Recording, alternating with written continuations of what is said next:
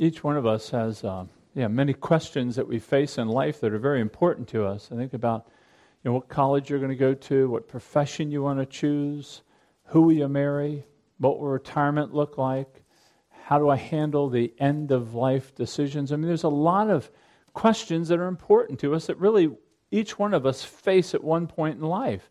And, and, and they're important. We've got to get them right. We don't want to just be close on these questions. We want to, we want to nail them to the degree that we can. Well, you know, Jesus is going to, in this text today, ask us a question that I think trumps them all. It's really the ultimate question. Now, you know where we are in this storyline at this point. Jesus is still in the temple. He's locked. He's been locked in a day of conflict with the religious leadership. You know, they've been trying to, you know, three different groups at three different times with three different questions. They've tried to undermine him. They've tried to discredit him. They've tried to erode the popularity that he has with people. And uh, each time Jesus responds to them with this stunning brilliance and wisdom such that the people are being drawn to him. And so here we are after the third question, really the interrogation, if you will. Uh, he turns the tables and asks them a question. And he asks them this ultimate question. This question that I think trumps, you know, the, the, the time the consideration we ought to give to this question would trump our financial struggles, our marital issues, and all the other cultural and worldly issues that we face as a nation. It's that significant of a question. And when we look at this question, so I, I want to look at this passage. It's kind of following in the same template as we've seen the past number of weeks. You know, you have the, Jesus is going to ask a question. He's going to ask the question. And then, and then secondly, he's going to correct their answer. So they're going to give him an answer, and he's going to correct that answer. And then we're going to see the patience of Jesus exercised to those who are stubborn and hard hearted. We're going to see his mercy to them. So we're going to see three things. He's going to ask a question. We're going to see it in 41 and 42. And then we'll move to the correct answer and then, and then how Jesus exercises patience. So if you will, join with me in Matthew 22. I'll read 41 to 46. So now, while the Pharisees were gathered together, Jesus asked them a question, saying, What do you think about the Christ? Whose son is he? They said to him, The son of David. He said to them, Well, how is it then that David, in the Spirit, calls him Lord? Saying, The Lord said to my Lord, Sit at my right hand until I put your enemies under your feet. If then David calls him Lord, how is he his son? And no one was able to answer him a word nor from that day did anyone dare to ask him any more questions. So we have here Jesus asking a question. Now, you can see in the 41, in verse 41, we're in the same scene. They were gathered together. So, you know, you kind of see the religious leadership, they're kind of huddled together, they're plotting, they're scheming. Maybe they're thinking of taking another run at Jesus. I don't know. But they're scheming against him. And this is what moves Jesus to not wait for them to come to him. He goes right to them. And he says, Hey, let me ask you a question. And then he speaks about what do you think about the Christ? Now remember, Christ is a Greek word, Christos, right? It's the same word in Hebrew for Messiah, Mashiach, Messiah. It means anointed one. So he's asking them about this anointed one that would come from God to deliver. And he's saying, whose son is he? What's his lineage? Now, this is not a difficult question, frankly. You can see they answer, they don't deliberate, they just come right off. It's the son of David. Now, how they know the answer so quick? Well, this was a studied point of theology. You know, these Jewish leaders had been waiting for this son of David to come to deliver Israel back to fulfilling God's perfect plan. And this was clearly laid out in Scripture. Let me just give you a few as examples. In 2 Samuel, we read, When your days are over and you rest with your fathers, I will raise up your offspring so God here is talking to King David, and he's saying, I'll raise up your offspring or your son to succeed you, who will come from your own body, and I will establish his kingdom. So they had been trained to see from the line of David, there's going to be a son that God is going to uniquely establish from David's body. There's going to be a human king from David's body that he's to be establishing as king forever. Psalm 89 says something similar. You have said, I have made a covenant with my chosen one. I have sworn to David my servant, I will establish your offspring forever and build your throne for all generations. That's a big promise coming from God that from David there will be a great king over Israel. You wait. God's made this promise. So we see the same thing in Isaiah of the increase of his government and peace. There will be no end. He will reign on David's throne and over his kingdom, establishing and upholding it with justice and righteousness from that time on forevermore. So you kind of see this promise articulated in Scripture that one is coming, an anointed one, a Christ, a Messiah. He's going to come and be the answer to all of our problems. And so that's what they're looking for. That's why they answered it so quickly. Now, really, these promises here, you know they hearken back even before 2 Samuel, all the way back in Genesis 3:15. You know, you have the collision of sinful man and woman with God, which ends up in the in the expelling of Adam and Eve from the garden, which has really the answer as to why life is not the way it's supposed to be. Our life now, even as pristine as yours may be, is not as good as God intended. And, and, and so they were looking who will deliver. In Genesis 3:15, the woman was said, Your offspring, your seed, your son will crush the head of the serpent. We saw it again in Genesis 12, the promise to Abraham Your seed will bless the nations. So, all along the redemptive history, God has promised one to come. So, when Jesus said to them, What do you think about the Christ? they knew who it was. It's going to be the son of David, the one promised all the way back in Genesis 3:15. We're waiting for him. He's the one we're waiting for. Now, when they understood the king of David, the son of David to come, they saw it more in earthly or human terms they would look at this Messiah as really a superhero, if you will, a national, a political, a religious figure that would reestablish David's throne, that would expel the Romans, that would put Israel back on a place of prominence in the world stage. That's what they were looking for a, a king that would bring justice and righteousness, but a human king. So they were right, but only in part. They got half of it, but they didn't get the whole. Now, what do you think about that question? Because really, it's a question for every generation. What do you think about the Christ? It's a question I ask people regularly. It's a quick identifier as to where they are in the faith. What do you think of Christ? You know, throughout the ages, it, has been given all kinds of various answers. Let me give you just a few examples. Uh, Ralph Waldo Emerson said, Jesus is the most perfect of all men that have yet appeared on the earth. He's a perfect man. He sees him as a man. That's, that's a high accolade. I mean, none of us would probably receive that. But it's inadequate. John Stuart Mill, the English philosopher, says he is the pattern of perfection for humanity. Again, this, this high view, but still inadequate. What do other religions teach? Islam teaches, of course, that Jesus is just a prophet and lower than Muhammad. Hare Krishnas the religion sees Jesus as a guru. Christian scientists see him as just a man. Jehovah Witnesses, they see him as Michael the archangel, kind of a, a created being that becomes God.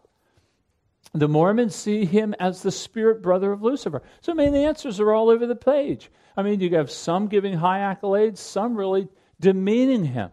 But what do you think? If you were to be with me just having coffee, what would you say to me? Would you say he's a teacher, a prophet, a revolutionist? That, that he's going to set about a revolution? Do you think he's a moralist? Just a good man? I mean, all those are partially true, but they're not fully true. So, who do you say that he is? I mean, this is really what the whole passage turns on. What do you say about this Christ? Well, Jesus is going to give a correct answer. So look with me at 43 and to 45 because Jesus is going to do something here with the scriptures that is really quite fascinating. Many of us, I think, may read through this passage And we get a little twisted up in all the four questions because there's really four of them in the text. And, uh, and we just motor on through. Uh, but what Jesus is going to do is he's going to reference Psalm 110. And he's going to use this psalm to show a profound understanding of the Messiah, much richer, much more full than they had. Now, Matthew assumes you understand this is Psalm 110. He assumes you've read it, you know it. And so Jesus quotes it here. He says this. Let me give you the question that Jesus asks. He says, How is it then that David in the Spirit calls him Lord? saying, The Lord said to my Lord, Sit at my right hand until I put your enemies under your feet. Okay, so hang with me through this. So they see Jesus as the son of David as a man. He's a man, he's a superman, but he's still a man. So Jesus says to them, Well, then how does David call him Lord? Now remember, David wrote Psalm 110. That's an important piece of information. You see it in the superscription. A superscription is if you were, you don't have to now, if you were to turn back in your Bibles to Psalm 110, these little letters underneath some of the Psalms are identifying either the writer of the psalm or the context in which the psalm was written. Again, not all the psalms have them, many do, and this one has a psalm of David. So the superscription identifies it as a psalm of David. But we see that Jesus does as well when he asks the question How is it then that David, so he's given David authorship of the psalm, but not only does he do that, he says it was under the inspiration of the Spirit. So Jesus Christ, the Son of God, is saying that God inspired David to write this psalm. So the content of the psalm is from God Himself. So David's the author here.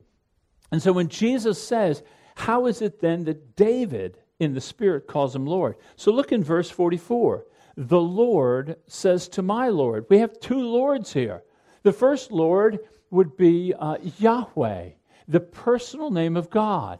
So God says to my Lord, is what the psalmist is writing. Now, if David's writing the psalm, then that second Lord cannot be David. It has to be someone other than David, and obviously someone far far greater than David because God is talking to this Lord.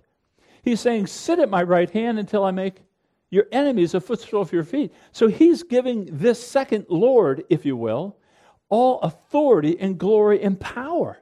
It's one equal with God. And so Jesus' question to these Pharisees is remember now, they're thinking Jesus, or they're thinking that this Messiah is just a man. He says, Well, then how can David call him Lord? He has to be the Messiah. And this Messiah must be divine because he's at the right hand of God, conferring with God, all the enemies under his feet. So he must be something more. Then David comes, then Jesus comes back around with another question on the other side, and he says, Well, if then David calls him Lord, how is he his son? Well, this is where they're stumped. They've got nothing to say. If they admit Jesus' questions are right, then this, this Messiah must be David's Lord and David's son. I mean, the son of David is also the son of God. And for them to admit that, they didn't have categories for that. That the Messiah would be fully man, the son of David, and fully God, conferring with God, equal with God in all ways. I mean, this, this broke every paradigm they had. I mean, think about that for a minute. God, the Lord, says to my Lord. So, this Jesus, this Messiah, is going to sit at the right hand of God. Now, you know that's an expression for absolute preeminence authority, power, glory. God is sharing his glory with the one at his right hand. That's never, God doesn't share his glory with anyone, says in Isaiah. But not only that, he's going to put all of his enemies under his feet. That's a Middle Eastern expression that the conquering king would rest his foot on the neck of the defeated king. Absolute authority, absolute submission from the defeated king. And so, what this is being said about this Messiah is he's not just sitting at the right hand of God, but he's going to rule over everything as God. So, you see, this is just, I'm sure, twisting the minds of these Pharisees. But you know, we've already been privy to this because going through the Gospel of Matthew, have we not seen this? I mean, did, did Matthew not make clear to us that he's been a son of David? Uh, wasn't it from the first chapter when we go through the lineage? He's the son of Abraham and he's the son of David. Or in chapter 2, he's born in Bethlehem, which is the town of David.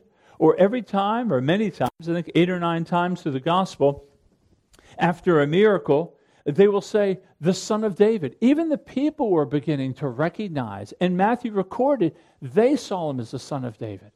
So we see the human nature of Jesus. He got tired, he ate, he fatigued. Matthew has made, been made he has made clear the humanness of Jesus. But we've also seen the divine nature of Jesus. I mean, think of what Jesus raises the dead, he cleanses the leper, he heals the sick, he gives sight to the blind, the lame walk. He calms the wind, he stills the water, he feeds thousands with a few fish and a few loaves. He knows what's in the minds of other people when they haven't said anything. He accepts the worship of God. He calls himself by the names of God. So Matthew has been very clear to hold up the humanness of Jesus as well as the divinity. This is, this is the paradox that, that these Jewish leaders could not overcome that he's David's Lord and he's David's son. He's the son of David and he's the son of God.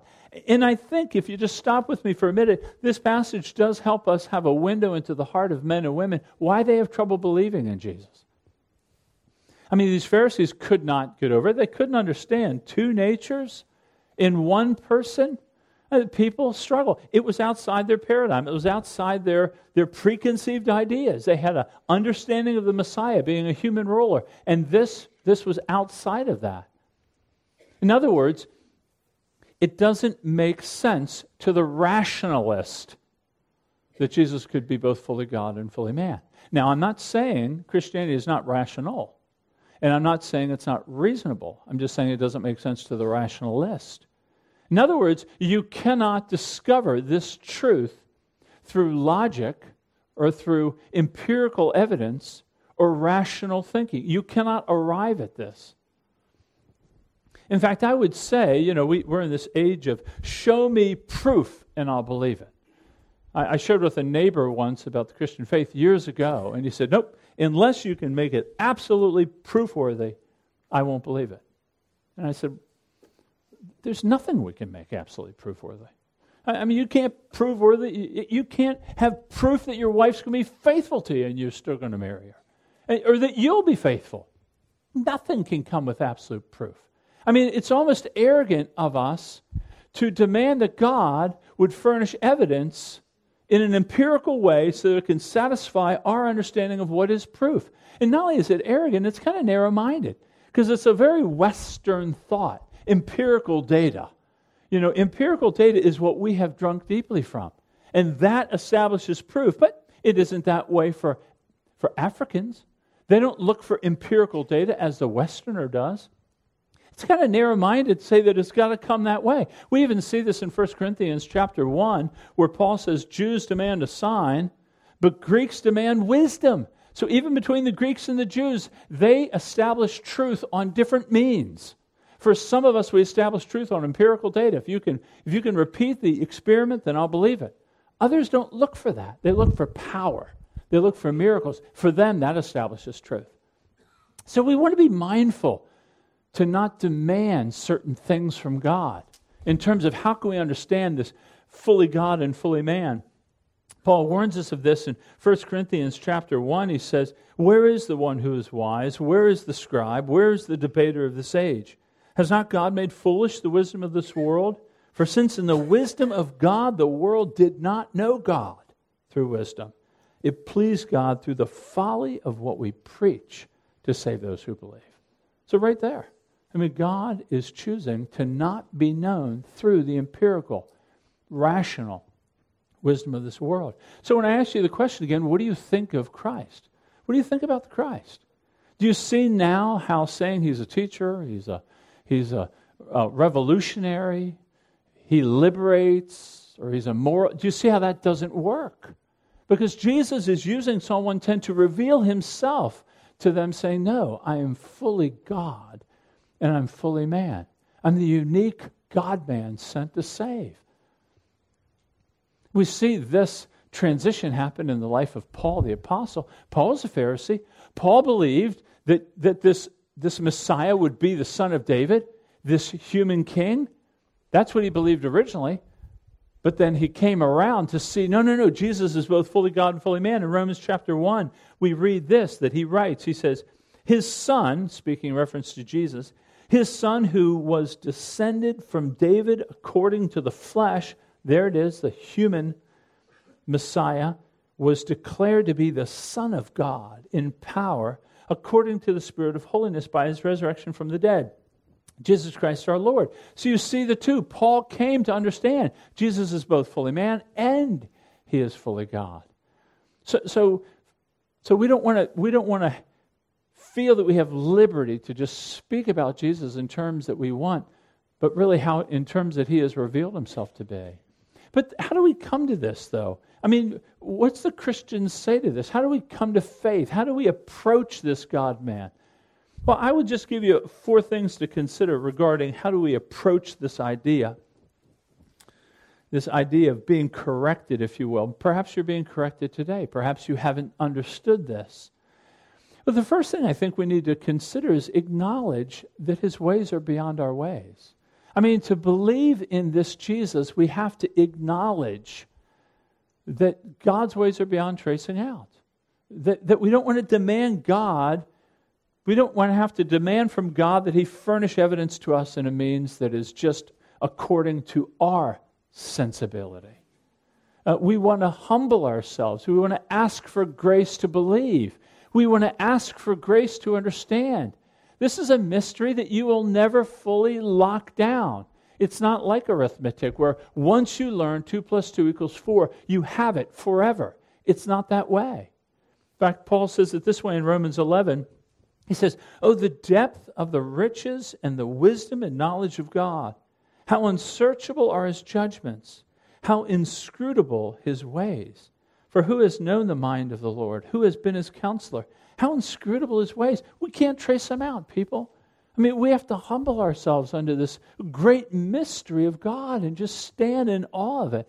It, it doesn't beg for us to, to take it apart and figure out how it works. It stands there for us to believe it and worship Him. That He would take on flesh for us to save us. It's a mystery. You'll have eternity to roll it over in your mind and be overwhelmed with it. But then, secondly, don't just acknowledge that, believe it. I'm asking you to sink your trust in this Messiah. This Messiah who is fully man. So he is identifiable. You can touch him. That's what First John says the one we touched, the one we heard. I mean, we know him. He's accessible, he's identifiable. He's come to reveal God to us. He's like us in every way. He's been subject to the temptations that we've been subject to. There is nothing you can say, He doesn't know how I feel. He not only knows it cognitively, but He also knows it in experience. He has come to become like us. He's sympathetic to us because He knows what we experience. I'm glad he is fully man. I'm glad he, well, you don't know the way I'm feeling. I mean, you may know it in your mind, but you haven't walked through it like I, he can see us have. So he's fully man, but believe that he's fully God. You have to believe this because if he's not fully God, how can he satisfy divine justice? If he isn't perfect himself, how can he sacrifice? How can he satisfy the perfect justice of God? So he has to be perfect to be a sufficient sacrifice. So our salvation hangs on that. That we have no assurance of salvation apart from his perfection. There was no there wasn't even deceit found in him. He was without sin, but like us. So believe that's the Jesus we have to believe in. That's the Jesus that's going to take us to the throne of grace and say, He's mine, He's saved. This is the one we cling to. This is the one we, when you close your eyes in this life, please don't look for your uncle. Look for him. Open your eyes to him because he's the one that's going to be bringing you to the Father. He will forever be our advocate. He will forever be the one revealing God to us. He will forever be the Son to us. So believe in that. And when I believe, I mean trust, rest in that. When you feel guilty, when you feel as if God doesn't, run to Christ, look to Christ. This is the one upon whom God says, I'm well pleased in him. And those in him, he is still well pleased. And then, thirdly, celebrate him. I mean, I'm glad he's beyond our paradigms. I'm glad he goes beyond any categories we have. Can you imagine a God of a, God in our mold? I bet he'd look just like us. We'd make him just like us because we love ourselves so much. I'm glad he's outside of our mold. I'm glad he, he breaks any idea, any fashion. So you look at all the religions of the world, they're all man made or demonically made. But they don't, they don't have the beauty and the pristine and the glory of this faith that has been delivered to us by God through His Spirit. I mean, celebrate Him with me. Celebrate that He's at the right hand right now. He is the Lord over all creation, He's sovereign over all things. He sits in the heaven. A king sits when his work is done. He is powerful. Nothing gets beyond him. There's going to be no threat. There's no terrorism. There's no cancer. There's nothing that's going to sneak around the back and somehow surprise him. He sits in the heavens. He intercedes with the Father in Hebrews 7. He's pleading for us now before the Father. He communicates his presence to us through his Spirit now. He's still calling men and women to himself from the throne right now. I mean, celebrate him.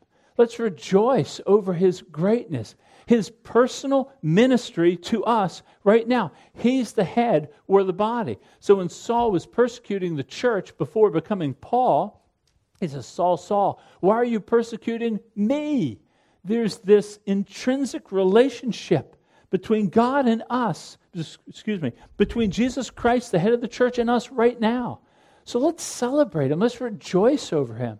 And, and then last, let's deliberate on this day when all the enemies will be put under, under his feet.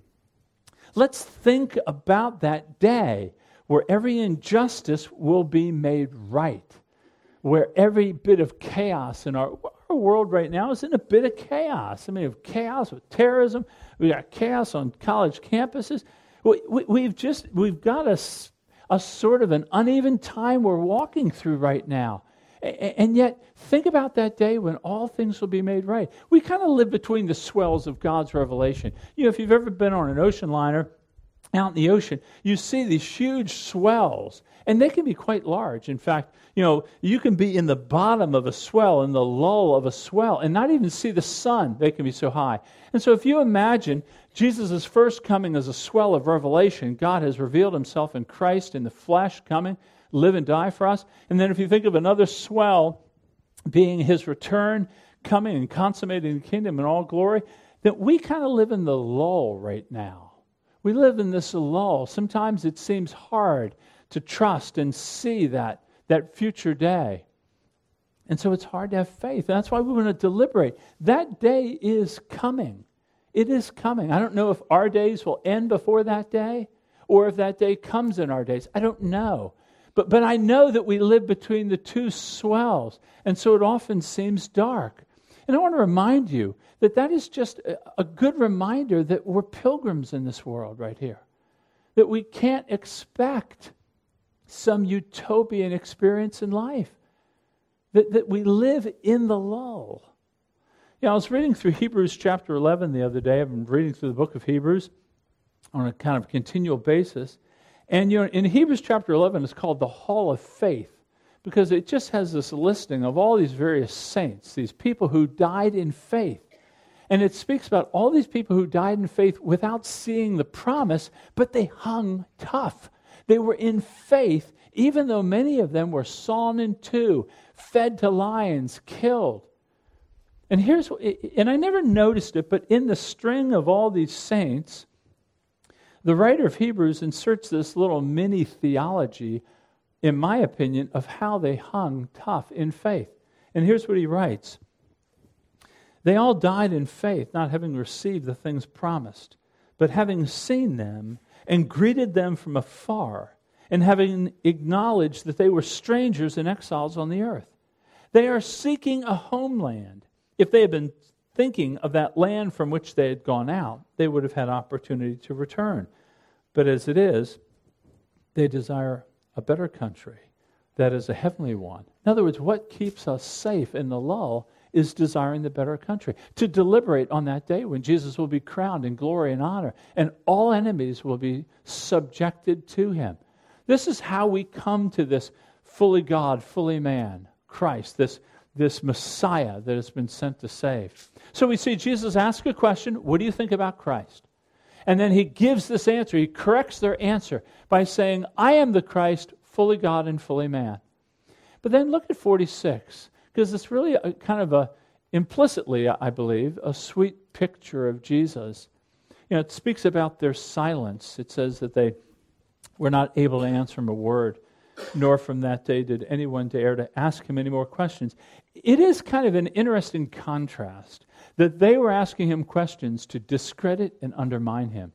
When Jesus asks the question of them, it isn't seeking to destroy them, he's seeking to draw them.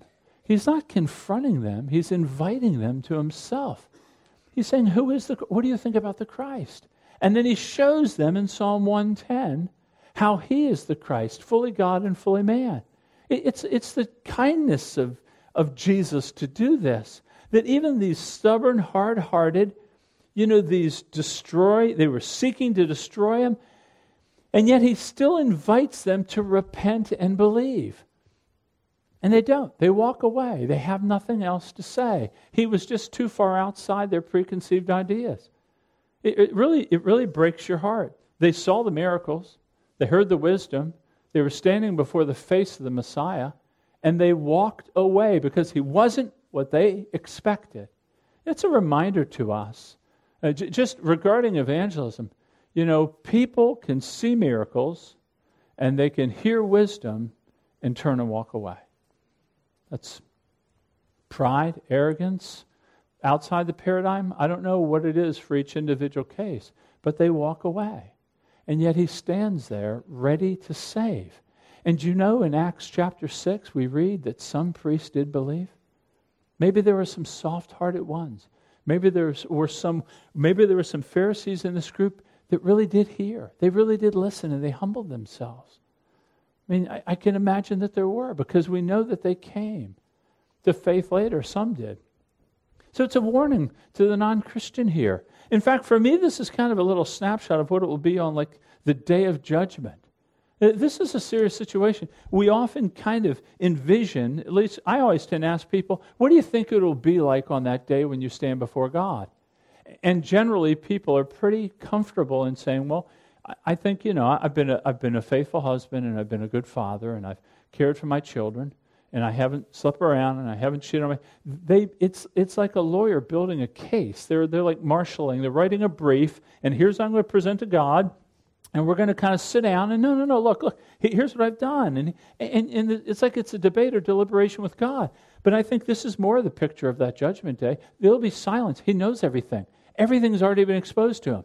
There's nothing we can say that he doesn't know. So it's not as if we have some angle that we're going to change his mind. So for the non Christian, I would just plead with you to consider these things. What do you think of Christ?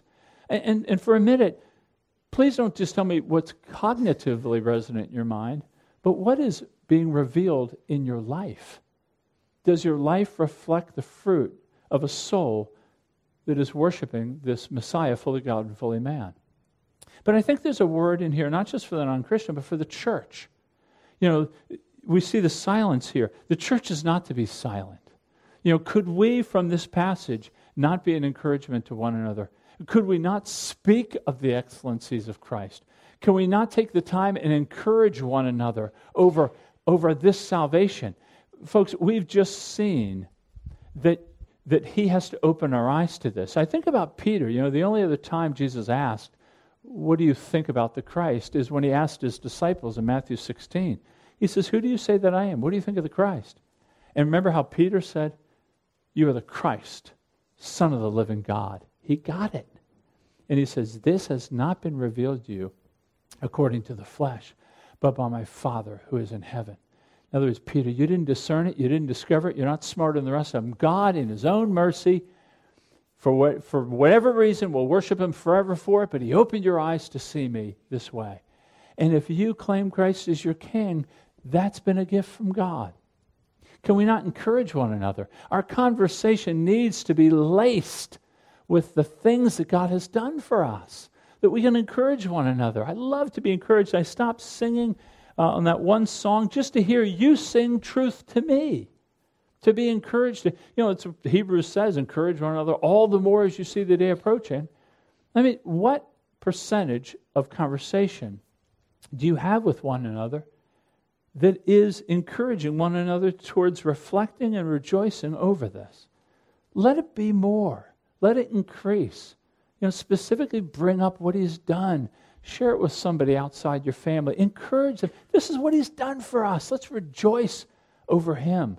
But also, let's not be silent with the world.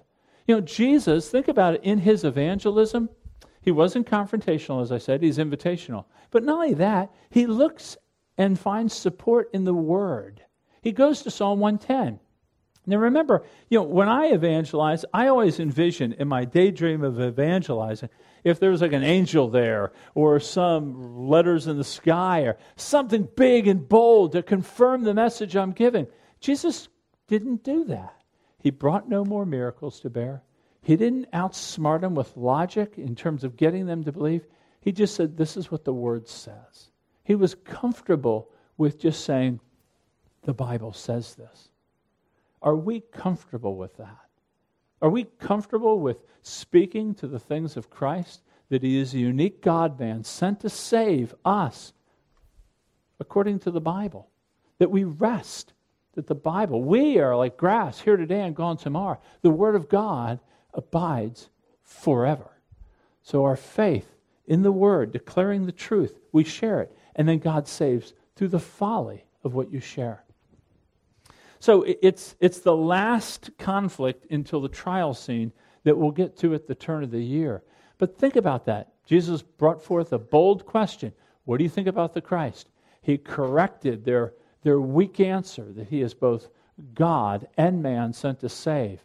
And yet he's patient with us, even in our stubbornness and our pride and our arrogance. So let's take a few minutes now and just silently confess to him if this has brought up areas of weakness or sin, or if you've been refreshed in how He has saved you by His grace, then let that well up in a word of thanksgiving and joy. And then Larry's going to close us in prayer. Thank you.